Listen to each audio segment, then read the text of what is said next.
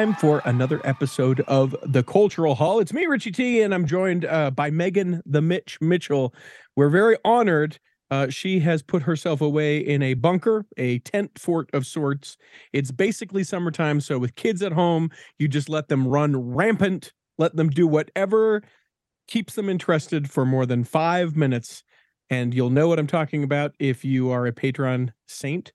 Uh, otherwise, you don't get to know, but it's worth becoming one. Like, like, uh, let me make sure I get the names correctly before we go too far. Uh, like Gail Lassen and also like Lori Anderson, our two newest Patreon saints.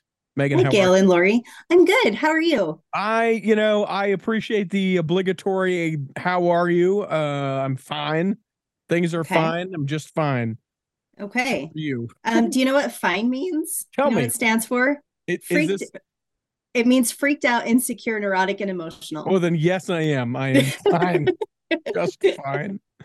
A, a more accurate describer. No, I'm fine. Listen, so it's springtime in Utah. Mhm. basically summer. We get 10 days where it's like, oh, it's nice outside before it gets, oh, geez, when is it going to be Sweltering. It's so hot. Yeah. Uh, and in that time, I have been working a bunch with the DJ job, but also uh trying to get some out outdoor projects done or- And what's the what's the status of those? oh they're getting done but it's exhausting Yeah.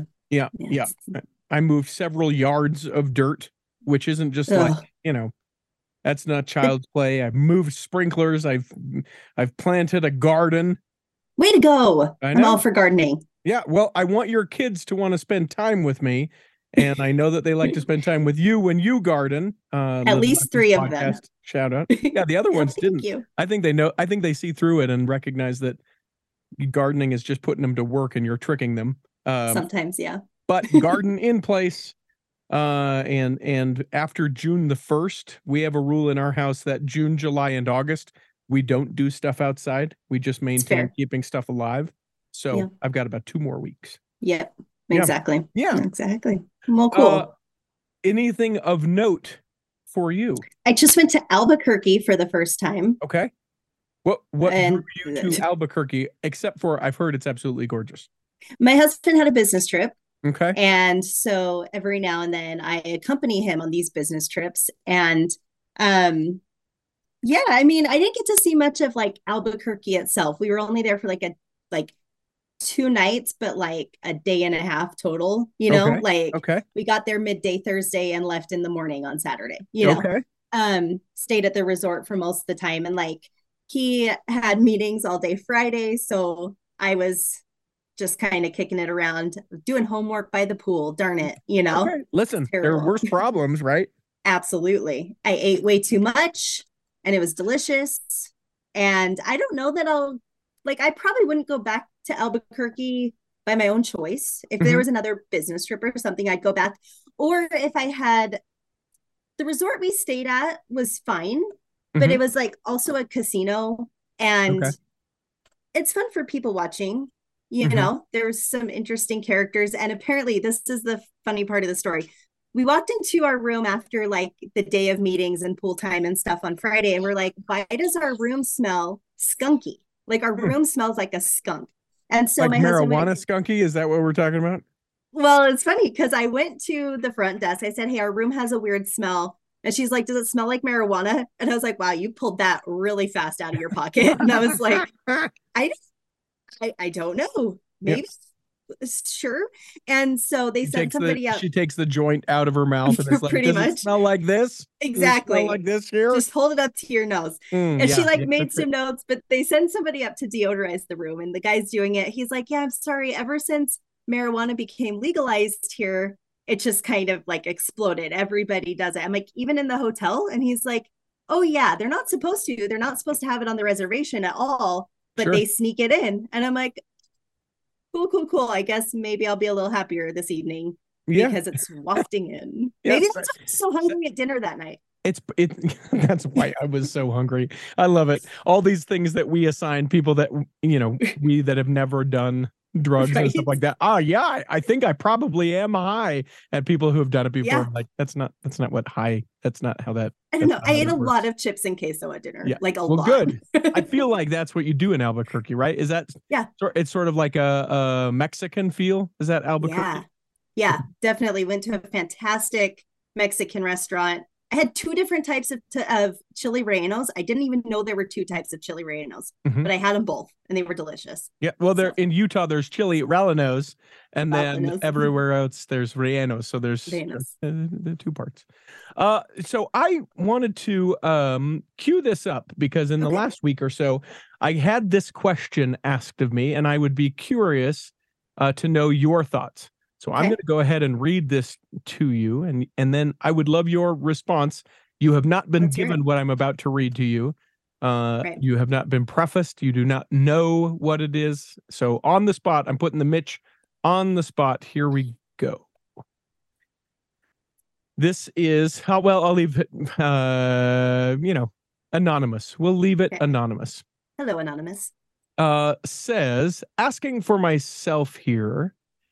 Have you ever had a feeling or a strong answer in the temple that you were going to get called into a particular calling? Now he, uh, you know, postulates uh, elders quorum presidency or bishopric or young's ma- young man's leadership. So obviously this is a gentleman.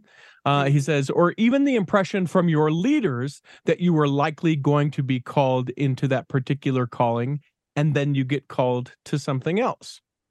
Hmm. Okay, so are we like talking exclusively in the temple or like just a generalized feeling no, I, of no, I think I think we extended out a little bit Okay, further, but I think what this isn't, this isn't is like, oh, maybe. I think this is more of like the oh, no, I I feel this. This Yeah. feels like, you know, This you don't ever want to kind of point to the outfield and be like bishop, but like Right. I equate it with that sort of feeling, and then the thing comes about, and that's not what it is. Okay, so I, if I understand the question right, Mhm. so is it that I got the impression I would get a calling and then I didn't get it? Yeah, yeah. So it's almost like the affirmation, you know, from the spirit that's like, here's here's what's coming, get ready, and then you get called to something entirely different. Um, so not necessarily for myself, but there's been a couple of times. So we've lived in the area we live in, there is like exponential growth and lots of new wards created, new bishops, all of that. And not long after we moved here, just like a few months after we moved here, my husband was made um, a high priest. Mhm. And that was super unexpected. And the stake president was like, just so you know, this isn't for a calling. We just need high priests in our ward. And Mhm. so, but he's like, but it sets you up for doing things like serving as a bishop or on the high council or da da da da da. Like you Sure. have that all in place. But there's been a couple times when there's been reorganizations of our bishoprics where I'm like, oh, it'll be my husband, you know, or whatever. And and I have been so sure where I've even been like driving in the like in the car and I get this impression like be prepared your husband's going to be called as a bishop Hmm. you know and now you don't I don't know that you met my husband or maybe you've met him like one time but he's like an absolutely incredible person like Sure. absolutely amazing man and there are people who literally have called him bishop as his nickname like he has employees who are like hey bishop you know Yeah, yeah, because yeah, he's so like stalwart and like very spiritual and everything. So there's yeah, there have been times when I've been like, yeah, it's it's his time, and then nothing, you Hmm. know. And Has so- he felt those at the same time? Um, I don't know if it's been as strong. Okay.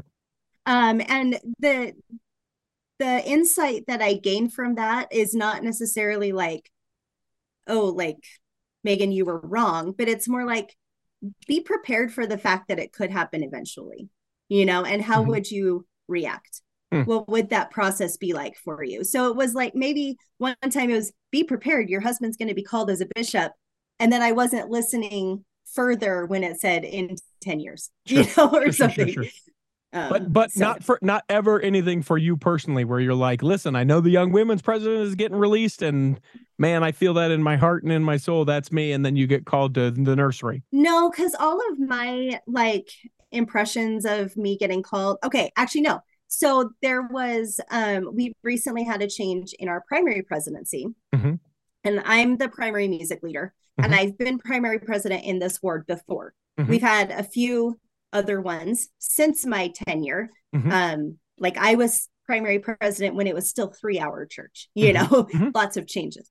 Oh, the Um, old days. the olden days yes exactly and so i kind of thought like oh i i i was kind of getting a feeling that they could potentially call me as as primary president and it didn't happen and i was fine with that because also my husband's elders quorum president so i don't want to be primary president at the same time Sure. as him And they wouldn't, I don't think they would do that. I mean, certainly I not don't think so Utah either. ward, typically. right and and they don't like he hasn't necessarily reached the point in his calling where it'd be time for him to be released Mhm. you know Mhm. i don't know if there's like a time frame on elders quorum president but it's Three just been three to five yeah and it's been like two and a half Yeah. at this point you know so um i thought maybe then but it didn't happen and it was fine.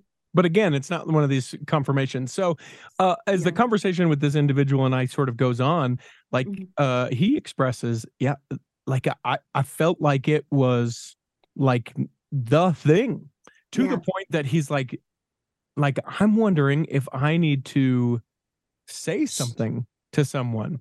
Yeah. And or preemptively shave yeah, you well, no, the calling, both the calling that he thought he was going to get and the calling that he's been issued has occurred, okay and so he, uh, it it- sort of left him to be like, well, wait a minute. So if this Mhm. is what I think to be, you know, the fruits of the spirit and the confirming thing, and I felt this, do I take it as far as to go to the religious leader and be like, hey, I need you to know yeah I had this, you know, confirmation affirmation um, by the spirit, and this is what it is. Or and um, is it also a thing now that like that's because we always walk out these things. Well, maybe it's just not right now. But if you feel Yeah. like it's right now and it's not happening, then what do you do? yeah You know, maybe it's yeah maybe maybe it genuinely is hmm that someone made a mistake. We don't often like allow that into the context of everything. or right someone might be called for like a week or something like that but if in fact you know he he gets called into this other calling and it's not ever manifested that this particular thing i think that's a thing that and he's a pretty stalwart individual like that's a thing that i think can Yeah. start to to kind of Yeah. eat away at you I don't see anything wrong with like being in with the bishop, you know, say maybe maybe it's not reason to like make a special appointment with him, but Mhm. you know, say you're in your temple recommend interview and be like, "Hey bishop, I had this weird thing happened. Mhm. You know, what are your thoughts on that?" sure You know? And and I it would be interesting to see what the how things transpired, you know. And but I do think that there's some wisdom in and Kurt Francom has talked about this a little bit on, On over on leading Saints, yeah. where and it's more along the lines of like aspiring to callings you know but it's like it is a good idea to prepare yourself for any and all calling that could come you Mhm, know mhm. and um definitely not wrong to say I want to find myself in a position where I could be considered for this calling, you Mhm, know? mhm. And so I think this falls in line with that. Like, go to, you know, if you're, you're talking with the bishop, even just like in the hallway, be like, hey, this weird thing. Yeah. What what do we do with that? yeah You know? Yeah. yeah i would be curious if there are other uh things that people would recommend or suggest or kind of put out there contact at theculturalhall.com what i ultimately told him was you know uh you have this new calling and it's an opportunity to serve and he's like boy but i really don't want to do it and we'll leave oh, what Oh, no. calling it is out and i think that that might have part of Yeah. you know part to do with all of it certainly the disappointment of it but i was like i think you just kind of you know maybe your your unique talents are needed in this particular thing now and who knows it may come around Yeah. where you end up doing that or it also may not i remember the only thing that i can relate to this because i've never been like oh man i want a particular thing ever Yeah. ever ever zero percent Yeah. uh even even the um like i tell people i want to be the uh ward records clerk oh like yeah, that, I've heard you say i that. want yeah. i want that calling so bad but even that i've never been like oh man it's mine. It should be mine. Why isn't it mine? You know all those things. Yeah. uh i remember when i was being called on a mission Mhm. and for some reason and i'm sure that this is circulated a bunch of times but there's this sort sort of um, folklore in the church of like the the missionary who died in the in a car accident before their call came, but after they submitted their papers, has an open line that says they got called back to the celestial kingdom or, you know what i'm saying? Or like Yeah. um, like the where the calling should go it was left blank because you know there's there's that sort of stuff. But also around that time there was some sort of thought that uh china would be opened up for Oh yeah. for missionary work. And and boy if i hadn't worked myself up into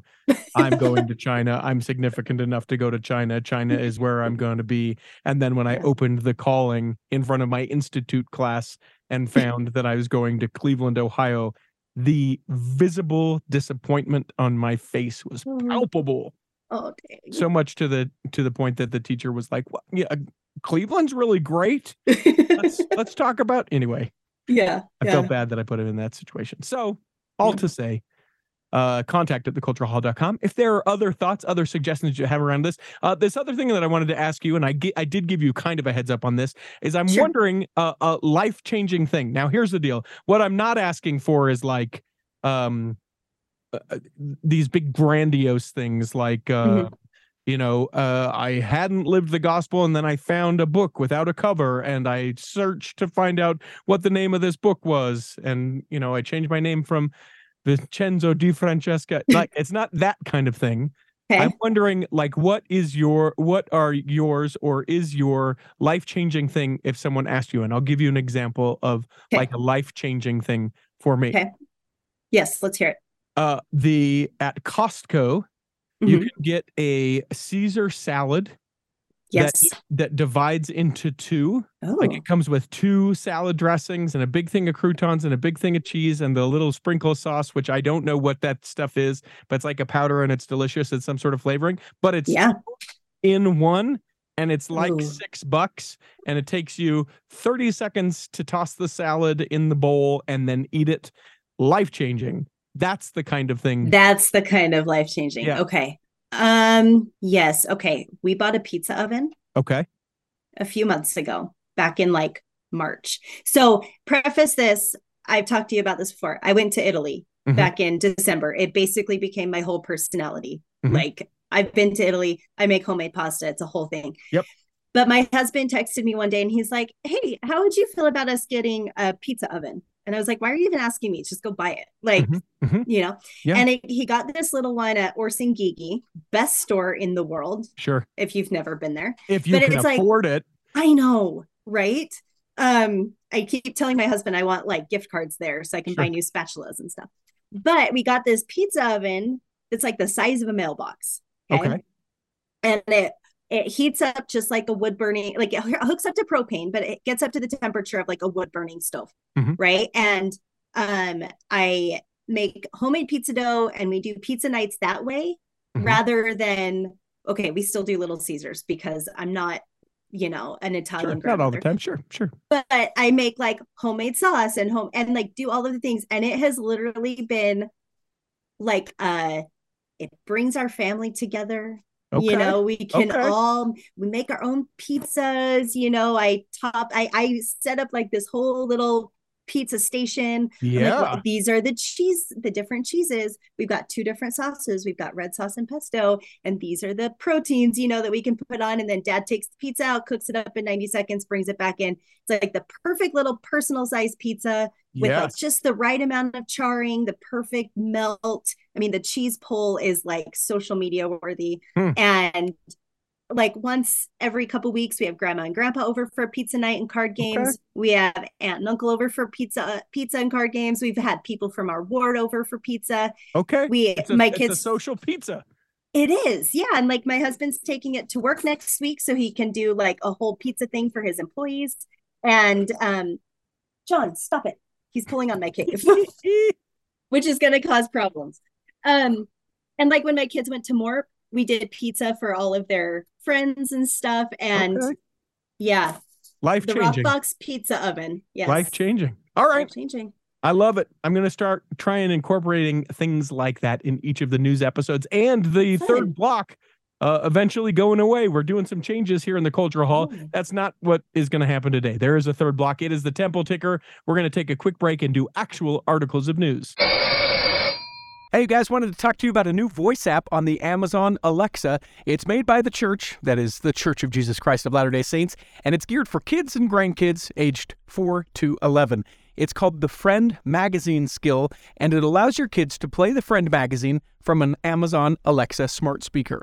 Now, here's what's cool about it. Each month, it's going to include new stories and new music from the Friend magazine. It's, uh, you know, a thing that your kids, they know what it is. In fact, if you said, hey, kids, enable the Friend magazine skill, they've already done it before you even ask them.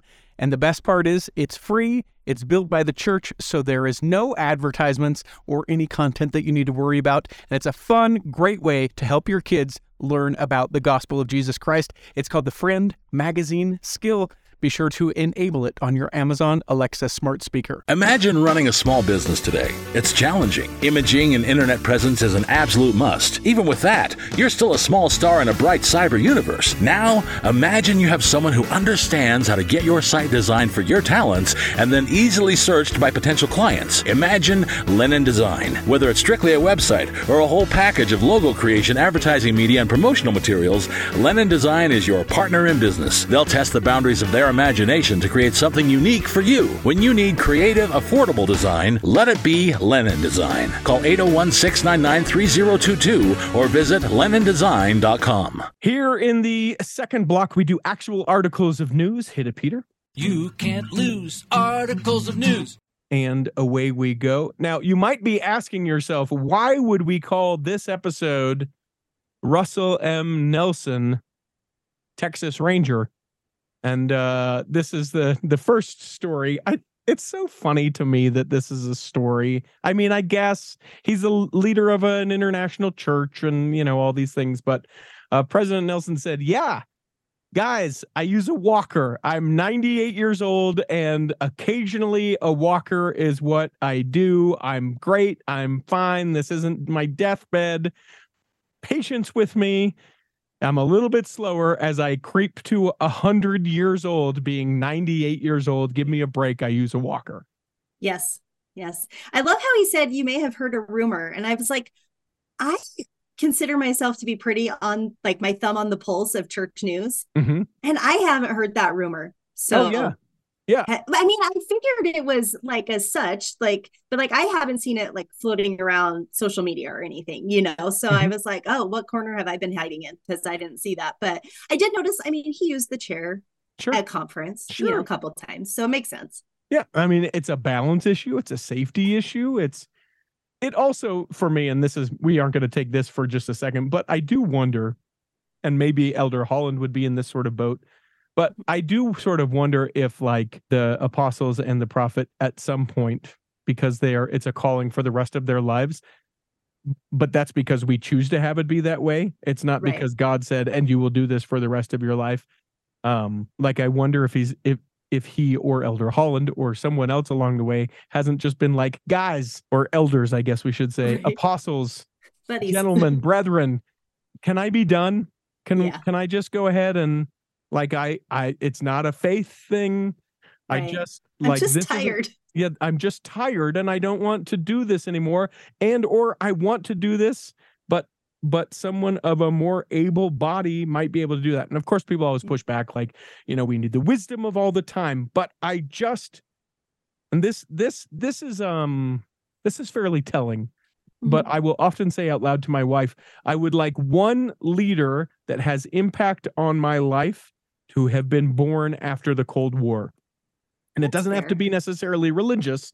Yeah. But any of my leaders, if I could have just a leader that had been born after the Cold War had ended, I would love yeah, that. I would absolutely love like and it's not to that's no sort of shade on any right particular leaders that are older than that but there it is a different way of thinking it is a mm-hmm. different mode of communicating it is a different yeah. energy that comes from that and it's not that's not right and something else is wrong it's just different and different. i crave that difference so so very much i agree i agree well and here's the thing they do that with the pope you know yeah we had the emeritus pope benedict until he passed away and um you know pope francis kind of took over for him and was able to u- utilize Pope Benedict as like an advisor, mm-hmm. you know, and um, so I, I, you know, I get it. And there's there's also the option like maybe they write a talk and somebody else reads it for them Yeah. in conference, you know? Um, Yeah, or they I mean, still speak at conference. Yeah. Like they rally for the I just it, to me it's just and you've heard stories about like uh, a couple of the prophets in the mid to early and late 80s that were Mhm. just essentially figureheads but not yeah, really functioning within that role and and you know President Monson even too at some Yeah. point like I just I feel like there is something um gracious and graceful about being like so great right. and we're going to we're going to pass this somewhere else. Give you a break. Yeah. Yeah, Yeah. I think it's the most merciful thing in the world. Yeah. Well, and, and I liked what President Nelson said. He's like, my heart is strong, my legs are strong, Mhm. my brain is strong. Mm-hmm. It's just my balance isn't, you know? And and like would we think of him as less of a prophet if he was in a wheelchair giving his talk in conference? You know, we've been so excited about how he's yes, he's very old, but he's very, you know, he's kept his body in good shape, he's very active and all of this. Would people be bothered then Mm-hmm. to see him like to see that kind of degeneration you know I, just think I think of it's I think at some point, I think that it does have impact. I don't Yeah. think that President Nelson is at that point, right but I do think at some point, the physical limitations of an individual, you start to go, okay, yeah yeah you know, not doubting the mantle, not any of that stuff, but like, right i i worry Yeah. though that there's people who are so dialed in on how well he's up like kept himself that they're going to start to falter a little bit in their faith that oh if the prophet could get sick and you know Yeah. then what is there for me and it's like yeah guys he's 98 yeah, uh, uh, uh just you know, anyway anyway, yep, yep. So lo- love to president nelson much mucho love uh y- you have a pretty cool story that i wanted to make sure that we got to about the sacred grove can we go there Yes. Okay. So this gentleman, he's basically been the long term, the longtime caretaker of the Sacred Grove. His name is Robert Parrott. He just passed away from cancer. Now, I was reading about him, and he has like a fascinating story. Um, he's not a member of the church. which is what i thought was absolutely fascinating I know, but then hearing him talk about the Sacred Grove, I like because I that's how this article opens is his thoughts on the Sacred Grove, and then to hear, oh, he's not a member, and I'm like, what? So he says, it's my belief that it's a sacred forest and that the Lord has some good reasons for preserving it. It is my belief that it was already a sacred forest when the Smiths arrived here. Hmm. That may have been what drew Father Smith to choose this property out of thousands of acres of frontier property that he could have selected. Joseph, perhaps just exploring the property, went into the forest and felt that sacredness. And that's why he choose, chose that forest to pray in. And then he says, What really makes it special is the spirit that is always there. And the spirit is always there if you are receptive to it. And I'm like, spoken like a true member of the Church of Jesus Christ of Latter day Saints, but he's not one. Um, but there was, so there's been lots of amazing tributes pouring in for him. He was basically hired by the church back in 1997 to harvest some lumber to rebuild the Smith family farmhouse. Hmm. And then, like a year or two later, the church asked him for help in preserving the forest because the church was really like keeping it like a park, like very well manicured and the trees all trimmed and everything. And he's like, You're actually making it more unhealthy than then you're allowing it to be what it needs to be, you know? And so he, the church hired him to take over as caretaker of the Sacred Grove. And, um, you know, past uh, guests of the cultural hall, like Gary Boatwright, Mhm. he was very close friends with this gentleman and spoke very highly of him. There's one story that's told where he was going with a couple of people into the Sacred Grove to talk about some different projects. And they were these people from the church were just keen to just walk right in. And he was like, wait a second. I know that in Salt Lake, you guys start all of your meetings with a prayer. Mhm. Why would you walk into the most sacred place in the world without saying a prayer first? Hmm. And uh, you have these, these upper, you know, people serving in the upper echelons of the church, of facilities, and all of that. And they all felt very kindly rebuked and they completely changed their methods that, yeah, when we're going into the sacred grove, we need to start with a prayer and we need to make sure that everything's in line Yeah. with our Father in heaven. He was known to be a very friendly gentleman. He made good friends with all of the sister missionaries serving there. And everybody seems to have very fond memories of It- Brother it's Parrott, interesting. so- Uh, not much of an obituary as far as his passing, and uh, no sort of services. But Mm. he did ask if people wanted to send flowers or something like that to um, adopt a tree, or essentially pay for a tree to be planted there in the sacred grove. So That's you can find the link for that in the show notes.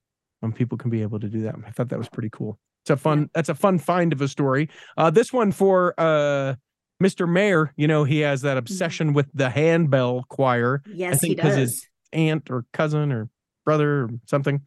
Uh, according to this article, it says, folks, we realize that this particular website has set a high bar for nerdiness, but there remains a universe of obscure niche obsessions to explore. And today we're reaching for one of its outermost stars, church handbell music. Tickets are available online. There is a concert on the 9th of June. If you are anywhere near the uh, state of Utah, you should go.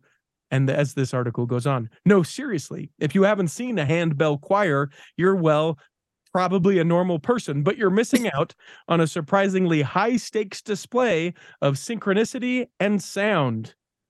The bottom line you can't go out to the club and find a 33 piece handbell choir to listen to every Friday night. So consider broadening your musical diet this coming June. Love it. So, fun fact about the bell choir Mhm, my husband sang in the madrigals at Brighton High School, mhm. and his director sang with the Tabernacle Choir, but he was the one responsible for starting the bell choir. Interesting. So, The more you know. What uh, what other stories you got? What did you want to bring? um, let's see. Okay, so this one was kind of cool. There's a new book that was written by an associate professor at BYU Hawaii. okay. Um, it is called Seeing Things: Technologies of Visions and the Making of Mormonism. Okay. So this is by Associate Professor Mason Kamana Allred. And he basically looked at the way the church has used technology from the get-go. And I'm not just talking, you know, social media or Mhm. whatever, but um, any media of any given time period. So um, let's see, what does he say? like radio, photography, like- radio, yeah. broadcast, um, panoramic paintings, typewriters, all of Hmm. it, broadcast television, uh, like I said, and how it's really, excuse me, helped kind of shape, obviously, shape the messaging of the church. And it talks about how he used something called German media theory, which he studied when he was a Fulbright scholar. And I was like, what the heck is Mhm. German media theory? So I looked it up Okay. as I am like dying. No, you're fine. Excuse me. She gets very Okay. emotional about German media theory, everybody. I really this is She's fascinating. crying. I'm not gonna She's got tears so in her eyes right now. My face is red. Okay, so in German, Kulturwissenschaften, German, Perfect. also known as Medienwissenschaft or Uh-huh. Medienkulturwissenschaft, literally cultural media studies. It's a certain branch of media that approaches in between philology, aesthetics, and techno philosophy, characterized by a special attention to materiality in relation to cultural processes and products. Mouthful, right? But it sounds like German, like German media theory is like it's specifically studied in Germany and how they have used technology to like tell their story, okay. you know? So it's like the same process but applied to Mormonism. Does that make Cool. sense? I love it. Yeah. Mason And- Kamana, Allred. You are welcome on to the cultural hall. We need to do that episode. I think it would be really fascinating, actually. He talks about how um, the first feature length film backed by the church was called 100 Years of Mormonism, of which little footage presently remains known. Mhm. But using the effect of double exposure, he explained that the filmmakers were able to depict the angel Moroni materializing out of thin air in Joseph Smith's staged bedroom. So, you know, I and I've always felt that the church does a really amazing job of utilizing technology Mhm. um in various ways. It's interesting. I was I was listening to another podcast that's about mega churches and how you could have like a mega church that would then broadcast to other like little ones. And that was like a big revolutionary thing. I'm like, we do that twice a year, guys. You know, Come on. we we've got that down. And not only to like a few different churches, it's to everybody's house if they want it, you know. Mhm. Um, so yeah, this was just really, really interesting. And I'm currently majoring in communications. So this kind of falls under all of that, you know, that umbrella. Um, but yeah, the church wants to control the way its story is told, so they do. Of course. Uh, we would be remiss if we didn't talk about 60 minutes and the church being on Mhm. uh, 11 minutes of this last Sunday as we record this 60 minutes, talking about uh, everything with uh, the fine. We've talked uh, a lot about this here in the Cultural Hall about um, some of the allegations, the settlement, certainly, that the church in totality paid $5 million. The whistleblower, David Nielsen, who used to work for Ensign Peak, um, and and said hey you know what? I don't i don't think that this is uh this is honest. I don't think this is the way that we should do this. And it is a fascinating thing for me. Tell me if you've seen this in your circles that people are either like this is the the biggest deal in the world and the deceitful mormons are trying to they're basically a business and we should tax them and I can't believe it. Or this is nothing. People are alleging things and this is nothing that I can't believe it. Guys, it's in the past, just like they said. Let's all get. Do you feel like that's kind of the the two camps that have existed around this? Yes. Yeah. And it's it's displayed very differently depending on the social media that I'm looking at. Yes. Yeah. You know. Yeah. Twitter is a dumpster fire as far as that goes, really and, and Reddit as well. I'm not sure an active member of the church is on Reddit, and if they are, they are in hiding. Yeah. Um, oh, big time. but but I will say this, like to me, and and where I have kind of come through it because I think at first I was like, oh my gosh, this is Mhm. you know deceitful and all of these things. But I but I really think that like I'm in the middle. I think that I think it was dishonest. Yeah. and I- yeah. and and to me, I think that um they and for a couple of reasons because um I, I don't think that if they thought they were innocent, they would have paid a fine. I Mhm. I I mean maybe maybe they Yeah. would. Here's a couple million dollars and this will hush this up and put it away. Mhm. But but but it it was wrong. It was Yeah. incorrect to the Mhm. level of deceit and or um you know being dishonest. I mean, Yeah. I don't I don't know that any of us will ever really know. The church would never disclose that, but it is clear to me that some people were told, "Hey, this is not the way to do this and we need to not do this." And other people who were over those people said, "Nah, we're fine. We're just going to keep doing this. We're Yeah. just going to keep it up this way." And and they were fined. Yeah. I I have to tell you, Richie, I'm I don't know how I feel, you know? Uh-huh. And I have to just go back to like where do I place my faith, Sure. right?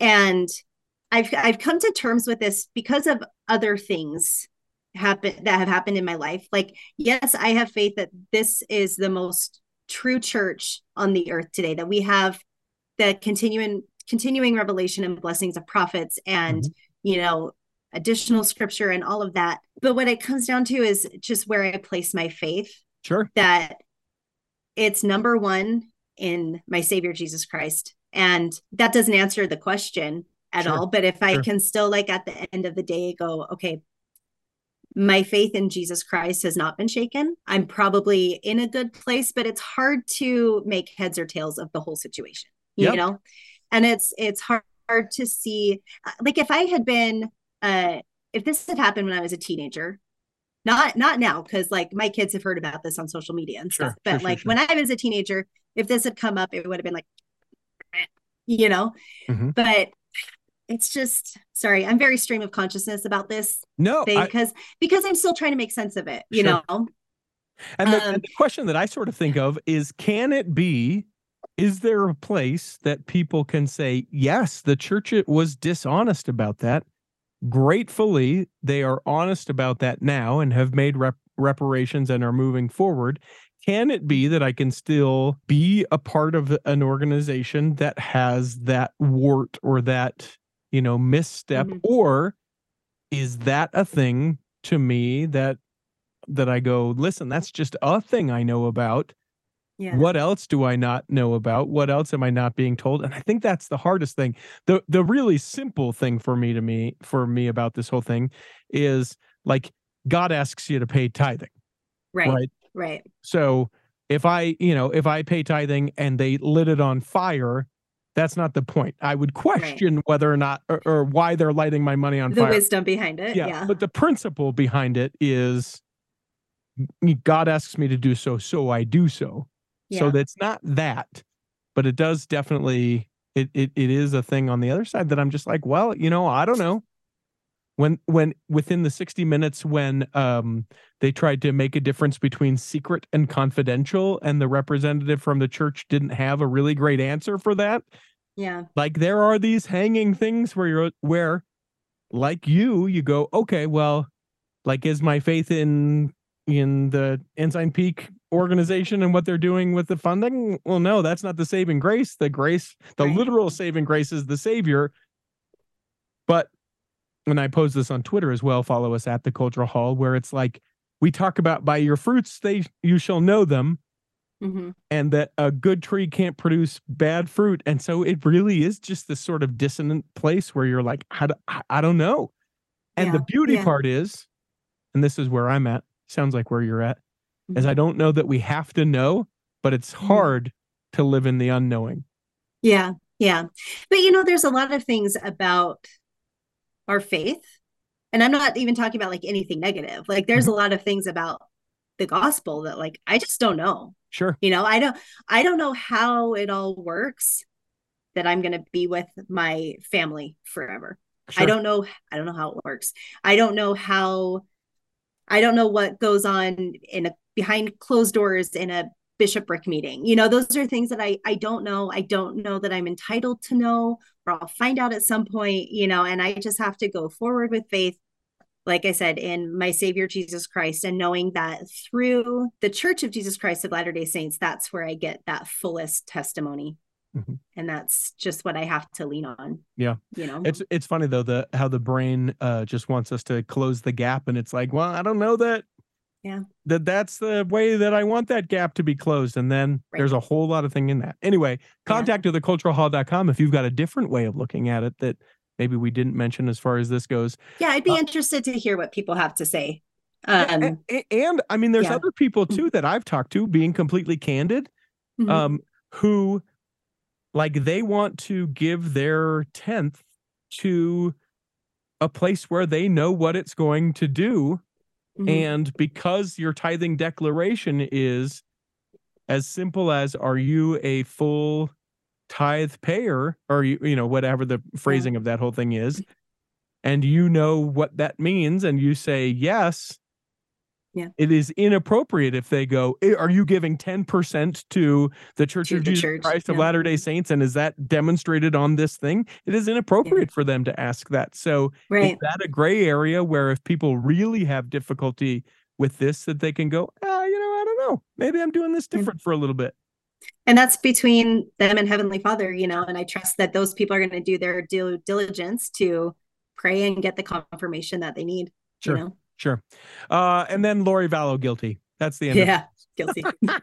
okay, so funny story though. I was in Albuquerque, Uh-huh. like I said, by the pool doing my homework, and I see this flash come across my phone, like Lori Vallow verdict about to be read. And I was in a part, like I was in the indoor part of the swimming pool where there's like a waterfall. So I turned it on really fast on the Facebook Live, and I was like, I can't hear anything, even with my even with my headphones and I can't hear anything. So I literally like I left all my stuff on the lounge chair. I'm like in my swimsuit. I walk out of the pool area into the hallway, and I was just standing there for like 20 minutes watching this verdict come in. And my husband, I was like, I saw my husband after his meetings. I'm like, they found her guilty, which is so good because she's totally guilty. And he was mm-hmm. like, What are you talking about? And I was like, you know, the lady and I know. And he's like, Oh yeah, why did you why? And I'm Yeah. like, because finally, you know, like Yep.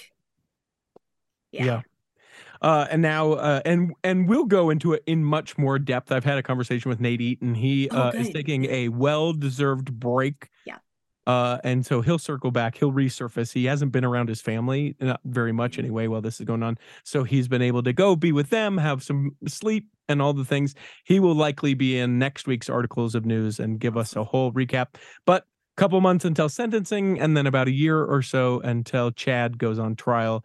A lot of the similar stuff will occur within that trial and and uh, death penalty not on the table for Lori is on the table for Chad. So that'll be interesting to see how that all pans out. All right, John, I'm giving you your mom back.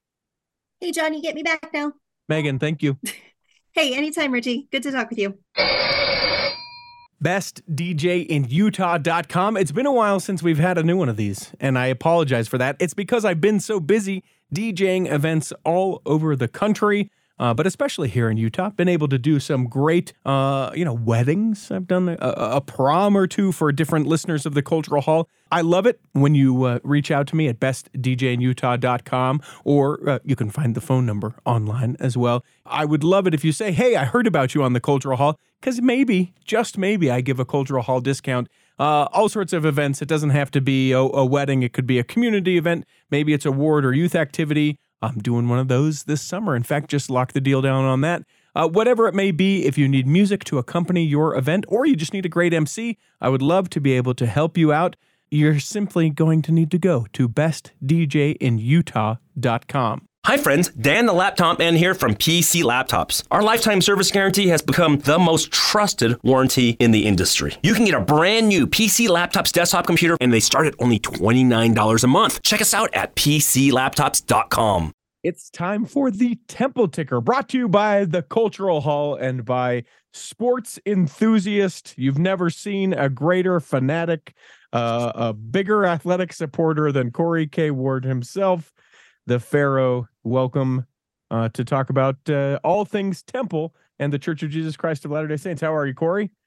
Doing well. It's a busy season for a gentleman like yourself. It seems like every time I sneeze, we've got announcements of this and declarations of that and contentions of these things. And whenever we have Corey on, we talk about uh, anything that is the latest news about the temple. So it's not just groundbreakings and dedications, it can be why hasn't this started sort of uh, speculation or as i watched from the latest episode of ted lasso scuttlebutt which i i think we should start using more word uh or it's uh you know why it's it's hey this is a different thing a different kind of temple and that's what this first story is. Everyone else is catching up about how the the modular helena temple is this groundbreaking thing and and you started talking about this two years ago that's right. I was the first person on the internet to write about this. I pieced together all the clues and um, found out that this is what was happening.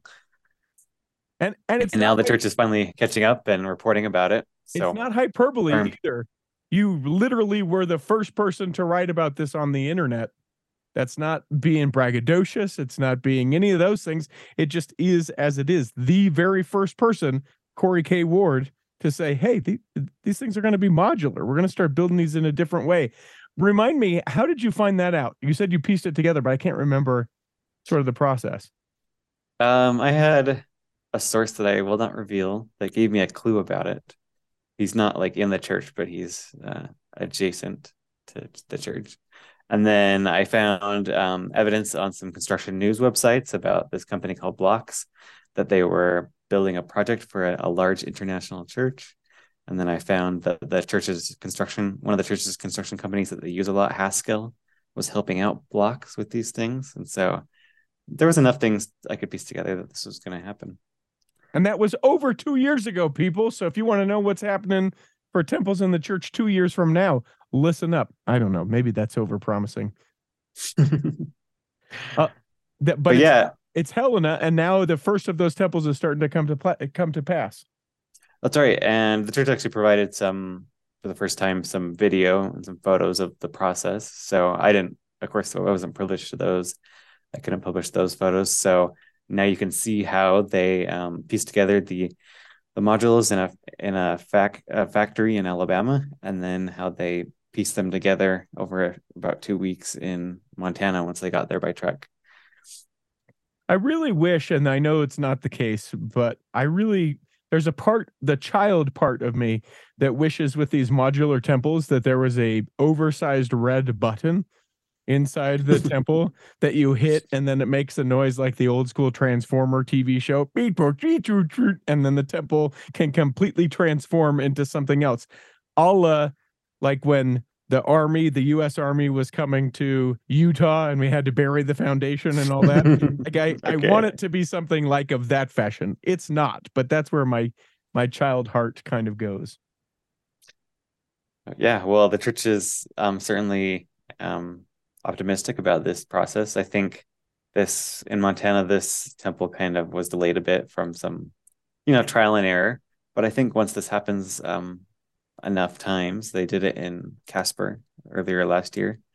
Um, and maybe they'll try some temples in the Pacific Islands next. So they're gonna have to figure out how to ship these um, these modules into the um, those Pacific Islands, Papua New Guinea.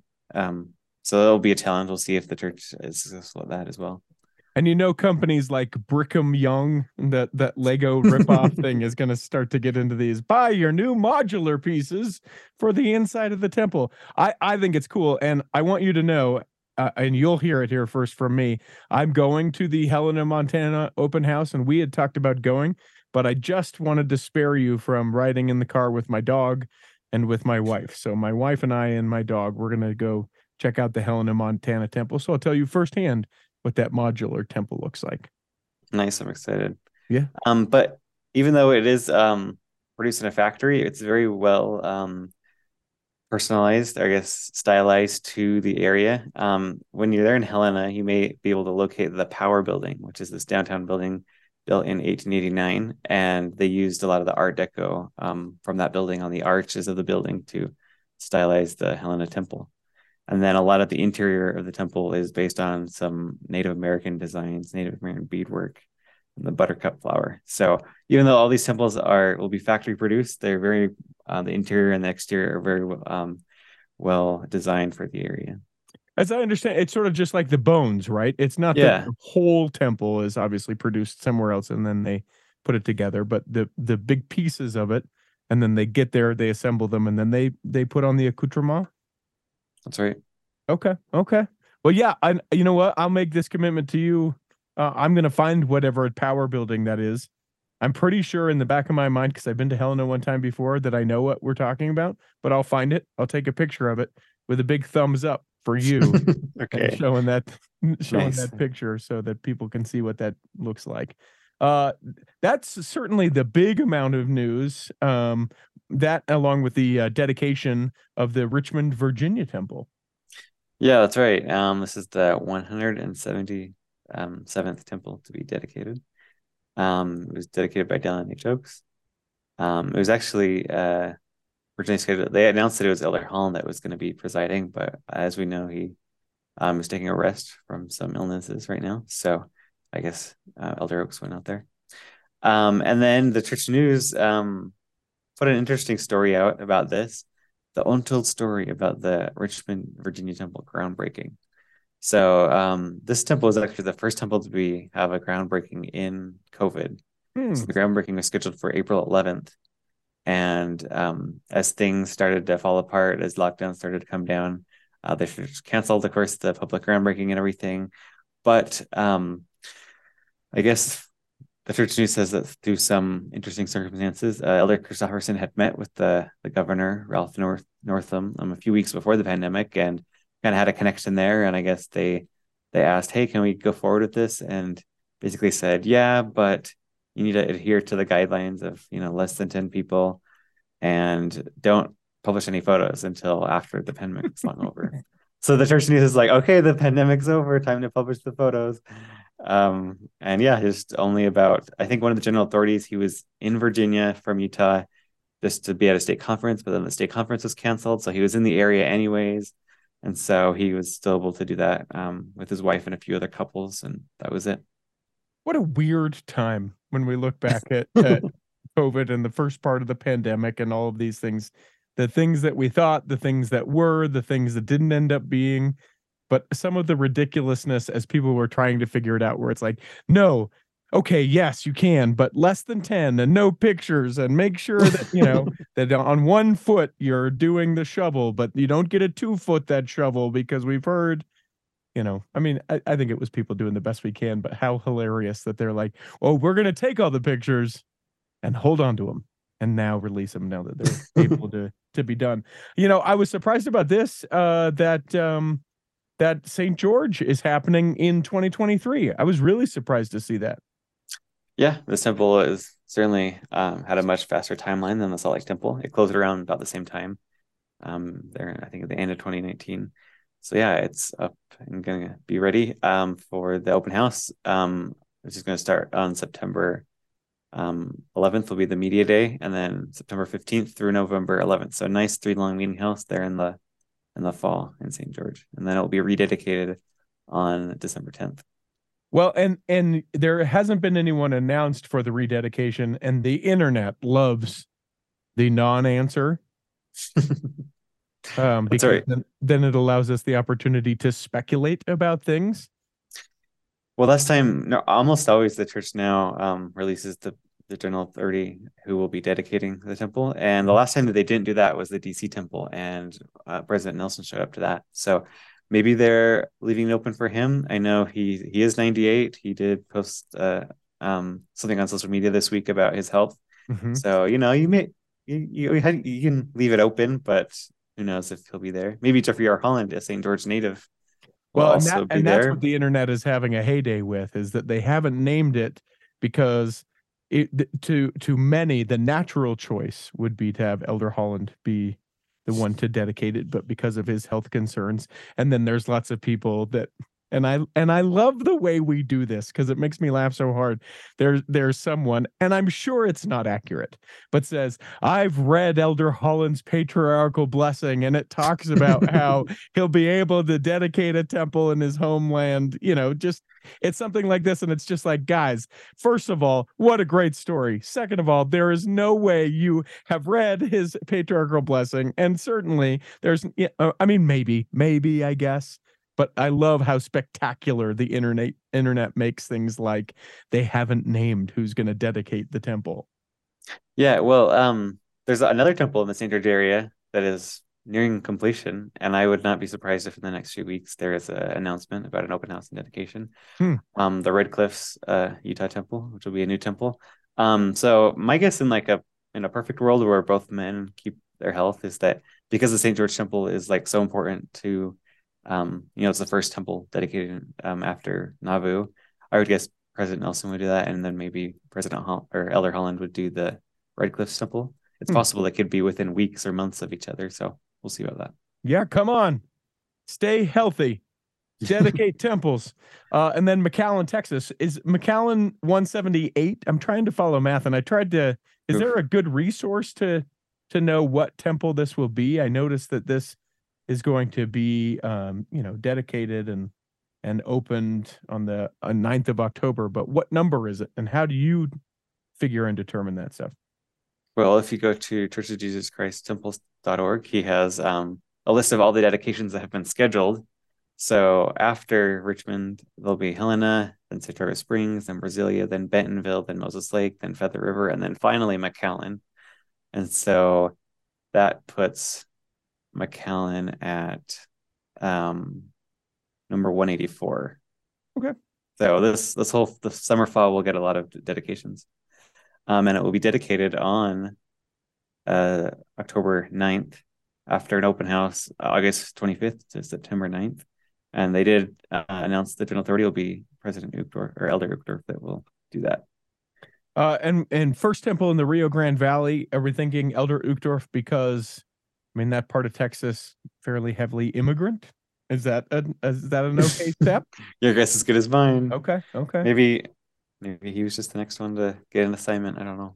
I like the idea of a big uh, punch bowl of elder uh, of the Quorum of Twelve Apostles names, and Uh-huh. when they have their meeting, that President Nelson dips his hand in and goes, and the McAllen, Texas Temple, and then you know crumples the paper and goes, Dieter, it's you. And he goes, okay, I'll go. I'll fly there. um, and then Orlando. This was sort of an interesting thing. The extension of this. Uh, yeah, this hasn't been published anywhere, but um, I was tipped off by a commenter on a blog that the Orlando, Florida temple will be closed for the better half of 2024, um, from April 2024 to December 24, which um, just recently we got an announcement that the Toronto temple would also close about that nine month time. So I guess the Orlando temple is also um, going to be on the block. So I guess not a formal um, renovation, but kind of a, a long closure. Okay. And we think that's just maybe, I mean, a lot of these temples will have a scheduled every few years, like carpet and good clean scrubbing and stuff like that. That's not what this is. It's got to be something beyond that. I mean, it could be if it's nine months. Um, maybe I guess all these temples like San Diego, Toronto, they're they were they've all that been dedicated in the 90s. So maybe Mhm. it's just like 30 years old, time to refresh a little bit. Okay, okay. And then other just quick media stories uh, about some temples. We start in Heber Valley. Yeah, the church is finally getting to submitting a building application. So they submitted it this week and they forgot, or maybe they for some reason just didn't submit the the lighting plan that as we talked about, the council recently adopted. So the church will have to submit an addendum to that application. So because it's a dark sky uh, part of the world. Lights can't shine up into the sky, light pollution, and all that stuff. And there are well they can be. They allowed the council allowed that now, but they need to have certain other specifications. So that will continue to be drama for the folks in Heber Valley. San Jose, I love this uh this spectacular headline. A massive Mormon temple is headed for San Jose, but where? Yeah, the Mercury News published uh, an article about this, and you know everyone in the Bay Area knows the Oakland Temple. Um, so I guess what might be they might be expecting is like a, a very large temple in Silicon Valley area. Um, but I wouldn't be so optimistic. I think we'll probably get a a modest temple there in the somewhere. Probably not. I mean, it could be on the hill, but maybe not. Um, but the article quotes um, um like a member of some stake um and he's like oh this temple will be uh capped by an angel moroni and i'm like clearly this person probably doesn't know Yeah, that we're, we're done with that Yeah. and the oakland temple doesn't have one either so i don't know why he's so like adamant that the, the san jose temple will just so long as my daughter has a place to get her quinceanera photos taken closer than Oakland, please let's get it. Let's get it done. That's right. And they um they say that recently in San Jose there was a, a Buddhist temple that kind of had a hard time getting approval. Hmm. And so they're I guess also anticipating that there might be a a, a a steep approval process for this temple. I thought you were making a steeple joke. I was really hoping that that was the payoff there. Springfield, Missouri. I loved I love these kind of articles where it's like they've announced that a temple is coming here. We don't know. Yeah, well this is actually um written by like a let's see, a member of the of the Baptist Apologist Network. And he's actually kind of like, hey, there's this temple coming with Mormons, so you'll probably get a lot of proselytism coming to your doors because that's what happens when a temple's built. There's extra missionaries in the area, which is completely not true. There's been missionaries in Springfield for, you know, decades and they'll continue to be in Springfield, but I don't think until the open house there'll be like some sort of big media drive. Yeah. But he's basically saying, Hey, get get yourself ready, like, you know, like get your talking points ready so those Mormons don't convert you. You can buy my online course about how to deal with Mormons for fifty dollars. you can buy my online course. you see him all over TikTok. And then uh, Bentonville, Arkansas, you have as the last article here. Yeah, uh, there's just a, a local member that wrote an opinion piece about saying how grateful is grateful she is that there's a close by in, there in Arkansas. And speaking of which, the reservations are now available for the open house. So if you're in the area, you happen to be stopping by Bentonville, Arkansas. All right. Well, you didn't know that this was coming, but I I am going to add into this temple news. Are you excited about this or what? You can say or what. or what? Uh there is I've got to make sure that I get my number correct. So I'm scrolling through. There is a Nauvoo Temple listicle that I wanted to share with you. Nine stories that you might not have heard about the Nauvoo Temple. So I'm going to do my best to try and stump you a little bit about this, and we'll see how we do. Okay. Okay. True or false? Temple work at the Nauvoo Temple worked around the clock. Some days, yes, it did. Yep.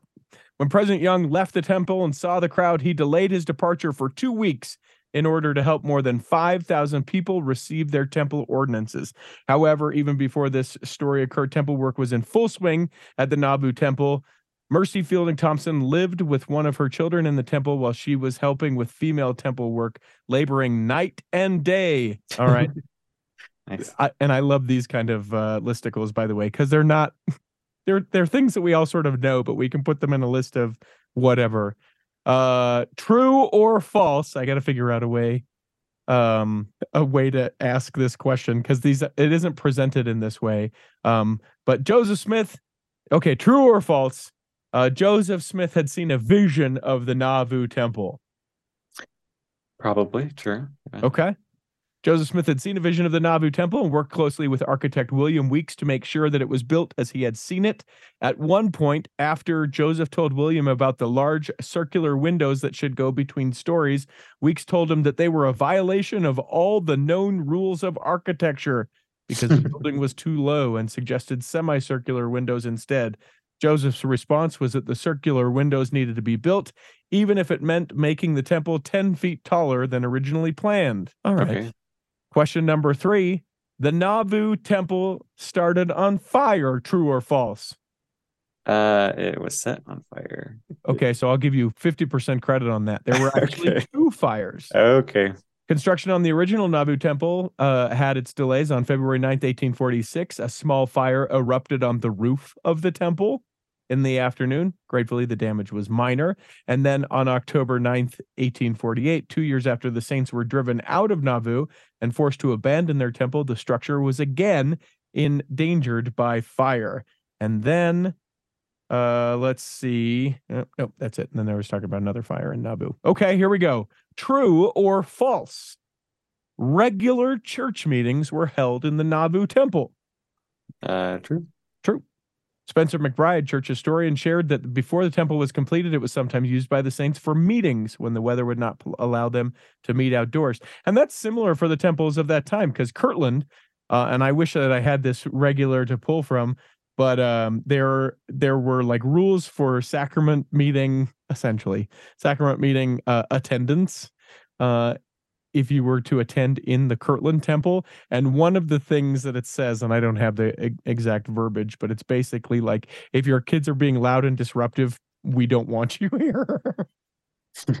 okay. yeah, no kidding. It's it's just like no no thanks. They're you know they're not they're to be dealt with elsewhere, please, or something. I can't remember. I it's Well, that's going to the deep deep deep recesses of my mind. I recently learned that um, because from Spencer McBride's podcast, um, that because the Community of Christ congregation worshipped in the Kirtland Temple for for many years, they were able to get legal control over the temple because of the doctrine of adverse uh, possession. So if you just like own a building for own a property for Mhm.